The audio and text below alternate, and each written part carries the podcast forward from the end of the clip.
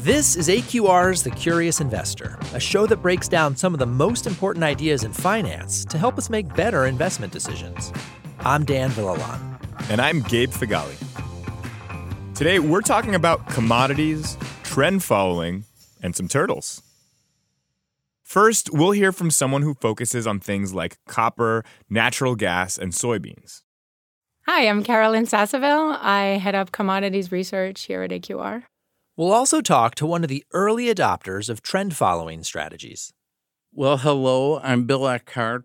I've been a futures trader all my life, and I'm the CEO of Eckhardt Trading Company. Let's start by figuring out what exactly a commodity is. Caroline Sasseville likes to group them into three categories. First, there are energies.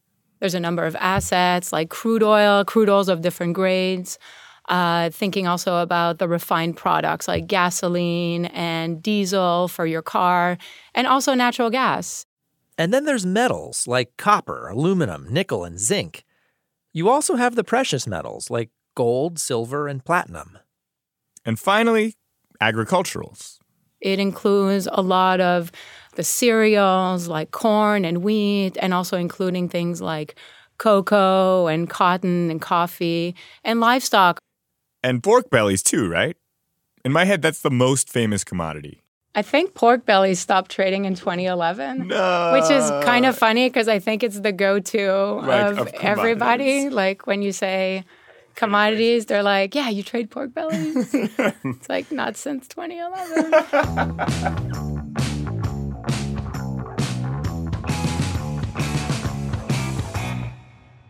Now, a big question is how do you invest in commodities? Well, that really depends on how you plan to use them.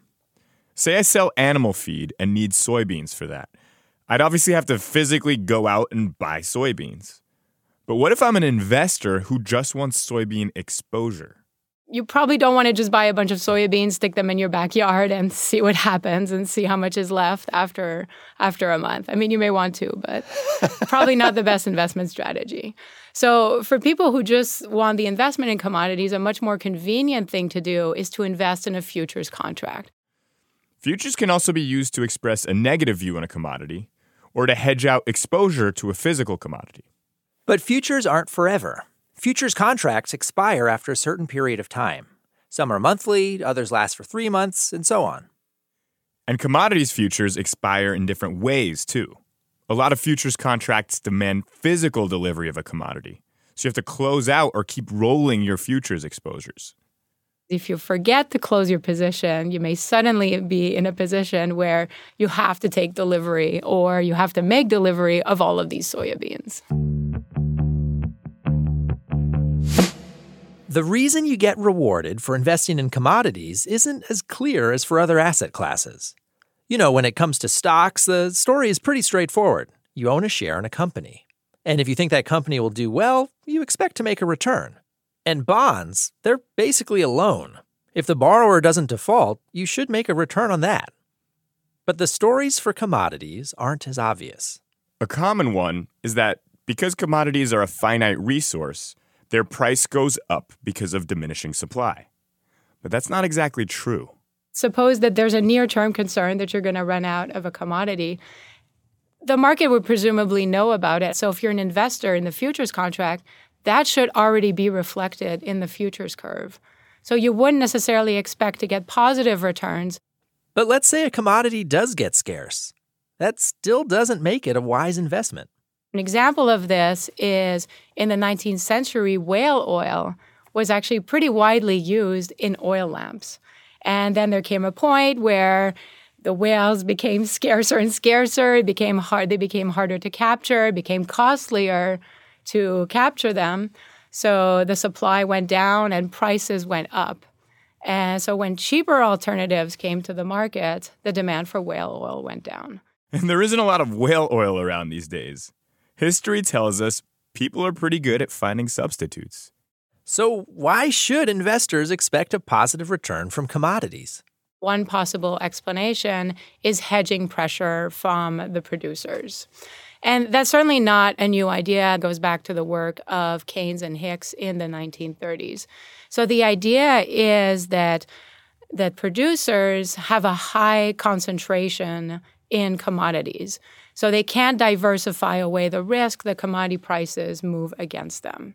Producers have a natural long position by holding their physical commodity.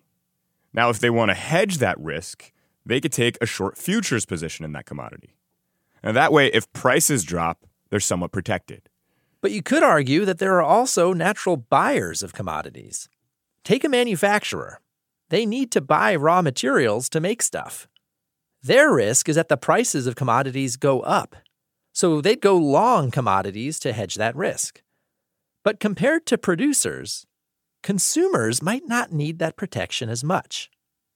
They may have less of a desire to hedge because they tend to be more diversified. So for them, the commodity may be one of many other assets that they need as an input to production. So you have this market where you have the producers, you have the consumers, they might both want to hedge, but the desire to hedge is likely to be greater from producers. Net net, demand from producers is likely to be the bigger driver of prices. Producers demand a hedge for their risk, so investors can step in to fill that demand by going long a future. And they should be compensated for that.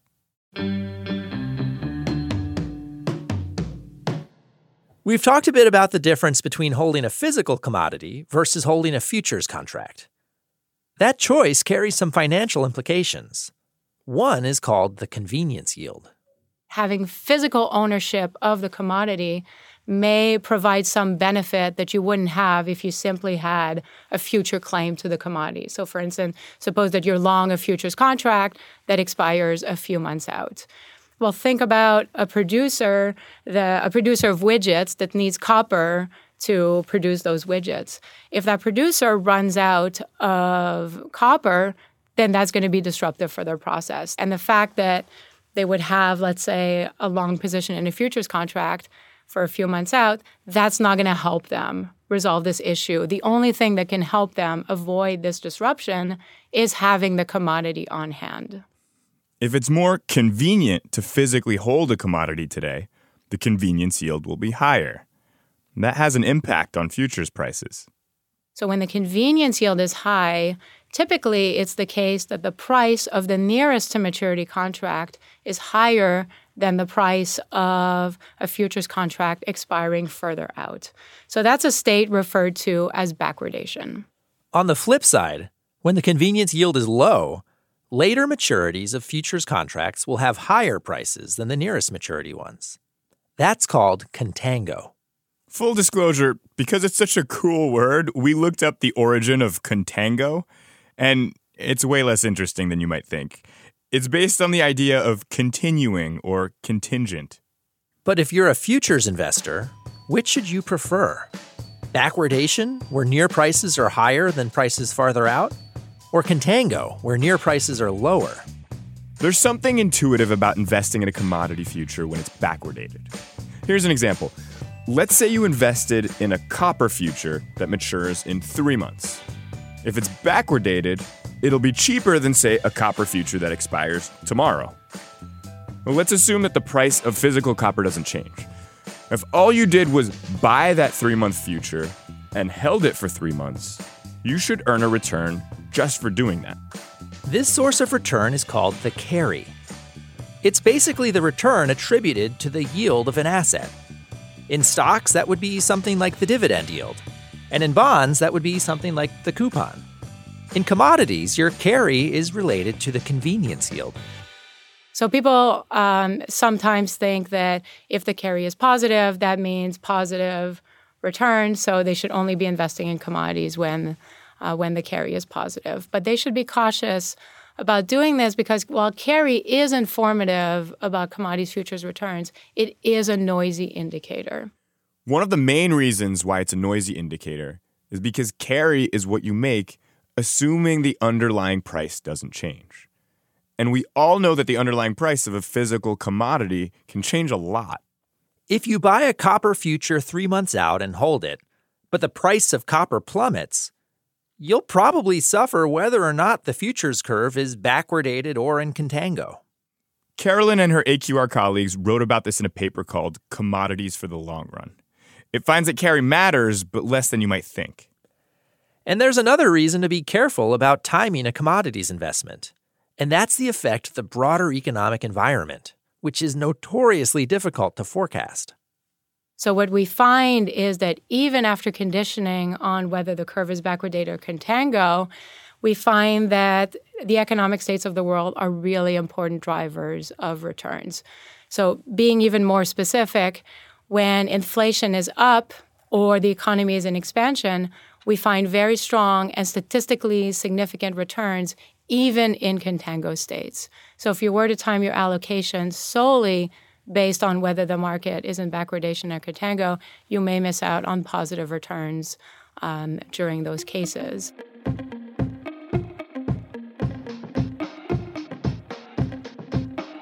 It's one thing to believe that commodity futures have long term positive returns. But for investors, you'd ideally want to know if those returns are complementary to other things in your portfolio. What we find is that commodities return tend to be a lot stronger when inflation surprises to the upside than when it surprises to the downside. This makes intuitive sense. If the economy is booming, people might want to consume more and manufacturers would need more raw materials to meet that demand. And as for the relationship between commodities and inflation, well, that might be a chicken and egg thing.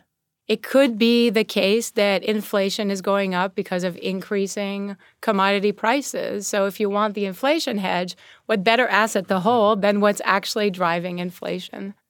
What all this means is that commodities can be pretty diversifying to traditional asset classes like stocks and bonds. And this low correlation isn't a recent phenomenon. We went back and got data all the way back to 1877. So, 1877 is when the Chicago Board of Trade started publishing their futures prices. Now, there can be a lot of time variation associated with that. There's certainly periods when the correlation is higher, periods when the correlation is lower. One example of where the correlation was much higher is during the global financial crisis. So when that when that happened and a few years afterwards, we saw a much higher correlation between commodities and equities. And since they had such a long data set, they actually found it to be similar in the Great Depression. But over the long run, data shows that commodities have a low correlation to assets like stocks and bonds. And investors looking to get exposure to commodities have to do some homework. Because unlike for stock indices, there aren't cap weighted benchmarks for commodities, which means commodity indices can vary a lot. Uh, one really popular one is the S&P GSCI Commodity Index. That's an index that's very energy intensive, so it's not a very well diversified index. If you look at that index, uh, the volatility tends to be around 18 to 20 percent. Now, if you look at another popular index, which is the Bloomberg Commodity Index, that's a somewhat more diversified commodity index, and the volatility tends to be more around 15%. You could construct an index to be even more diversified. You could equally weight different groupings of commodities like energies, metals, agriculturals. Different commodity sectors tend to be lowly correlated to one another. So, an overall index like this might have an even lower volatility. So definitely when you talk about the volatility of commodities, it depends on how you're constructing your commodity index. Right, so if it's all pork bellies. then, then, your volatility would be zero right. since 2011. Got some old pork bellies in the fridge. disgusting pork bellies just sitting around. you have to think about the spoilage rate. Oh, that's a good point.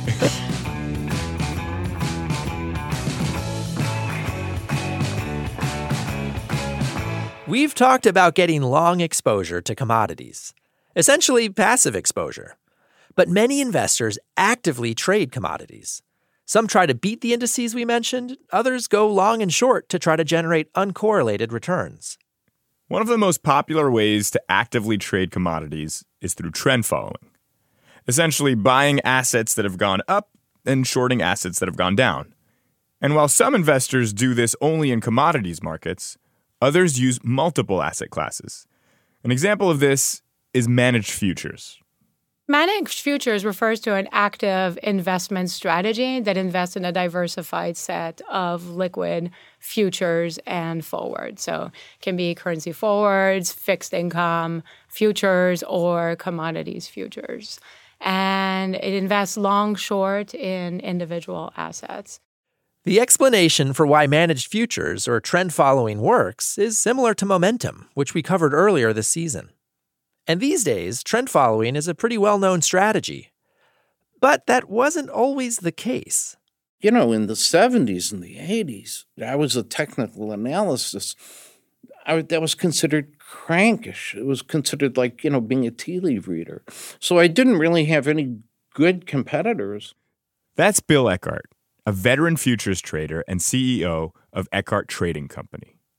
He and his childhood friend set up one of the most fascinating experiments in finance the turtle traders. Before getting into that, it helps to know a little bit about Bill first. I always had academic interests. When I was 12, I believe I asked for Euclid's Elements as a birthday present, which I received.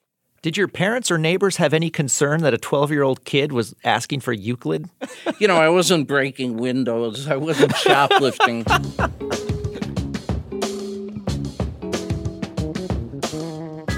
From an early age, Bill noticed how noisy market prices were. This led him to be pretty skeptical of some of the investment practices he was seeing, particularly what the chartists were doing.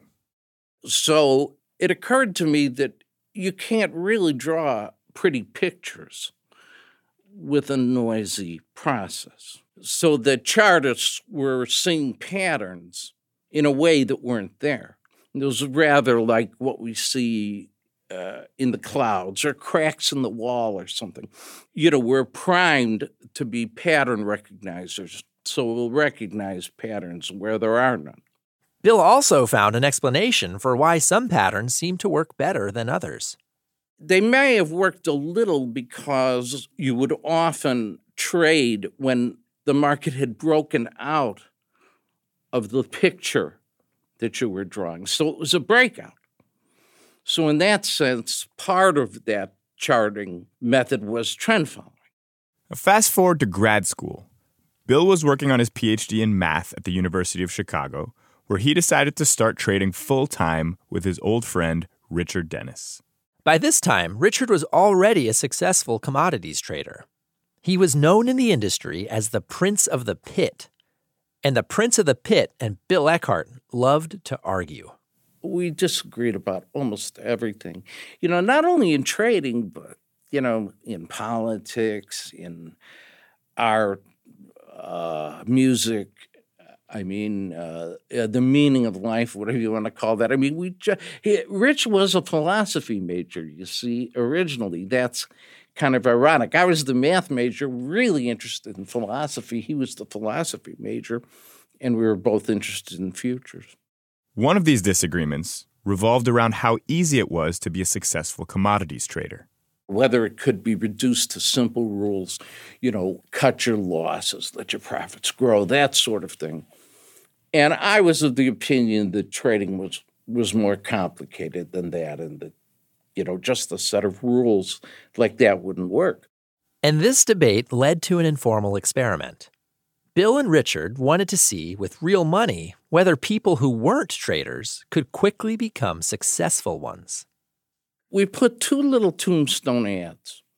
I think one in the New York Times, one in the Wall Street Journal. Two ads saying Rich Dennis, who really had a reputation at that time, wants to train some people to trade his proprietary money. We got thousands of resumes. And we did about 50 interviews, and, and that first year chose about a dozen. And they didn't want to pick people who were already traders. Richard had a sense for who might have the most potential it was a, a, strange group, you know. Rich asked questions like, What's the most dangerous thing you've ever done? What's the dumbest thing you've ever done? You know, stuff like that. He thought the best thing to do would be to find people with unusual life experiences. For instance, we hired uh, two card counters, you know, blackjack card counters we hired a guy who had escaped from East Berlin.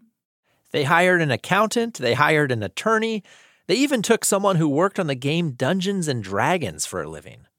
Ultimately, they were looking for people who were willing to take calculated risks. They called these newly minted traders turtles. Why turtles? This is a little delicate. It's not mean, it's just a little absurd. Bill and Richard had met with an entrepreneur who made a fortune farming chickens and wanted to start a turtle farm. And it failed terribly. And Turtle Farm became a substitute for sort of a quixotic idea that probably wasn't going to work. But the Turtle Trader program did work. Big time. You know, the markets were perhaps more favorable in the 80s than they are now, but practically every uh, one of the turtles, there were a couple of dozen, practically every one of them became wealthy. And then, um, you know, many of them continued and are, you know, wealthy traders today. The turtle program itself was a success. So I have to admit, even though I kind of opposed it, it did make a lot of money for a lot of people. The turtle traders were given a set of rules that worked. And one reason is that it gave the turtles ways to fight totally normal human tendencies.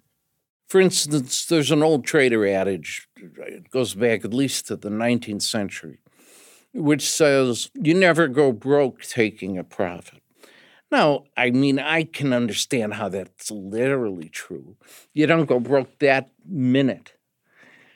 But in fact, that's how the majority of good traders go broke. So there's a tendency to hold on to losses, a human tendency, and to take profits. I've had people recommend this to me who, who've never made a trade, recommend this to me at parties and stuff. So you almost get the idea that they got this idea in the womb. The turtle traders' rules forced them to do the opposite of this. So what the system tells you is take your losses and let your profits run, which very much goes against the human grain. The turtle trading program was kind of like a predecessor to quant strategies today. Except instead of programming computers to trade systematically, Bill and Richard programmed humans. The turtles had some discretion, but they were essentially following a system. And by following a systematic process, the turtles were able to avoid some common pitfalls. Sticking to hard and fast rules protects you a lot from the emotional repercussions of your trading. It keeps you from being optimistic when you're winning and trading too big, from being pessimistic when you're losing and trading too small.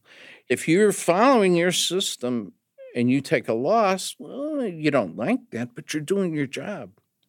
It's not as emotionally destabilizing. And for long term trading, emotional stability is it really is the sine qua non.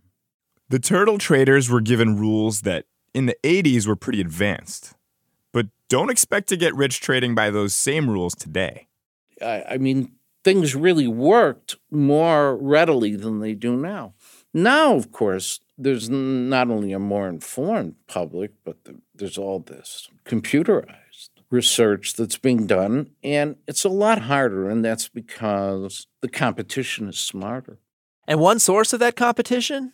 Well, Bill himself.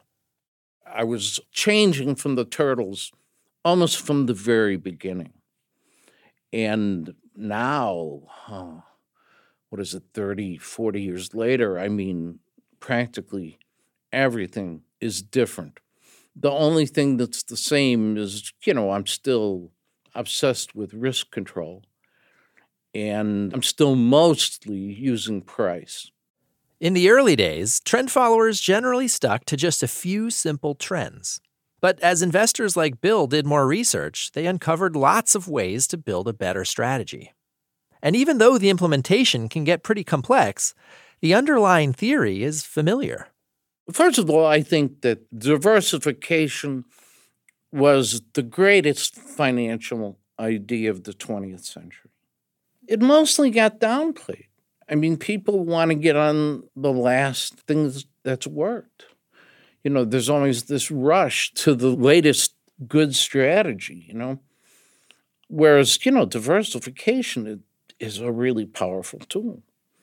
But if we've got a market that's liquid enough, and historically it's responded to our technique, we'll, we'll trade it.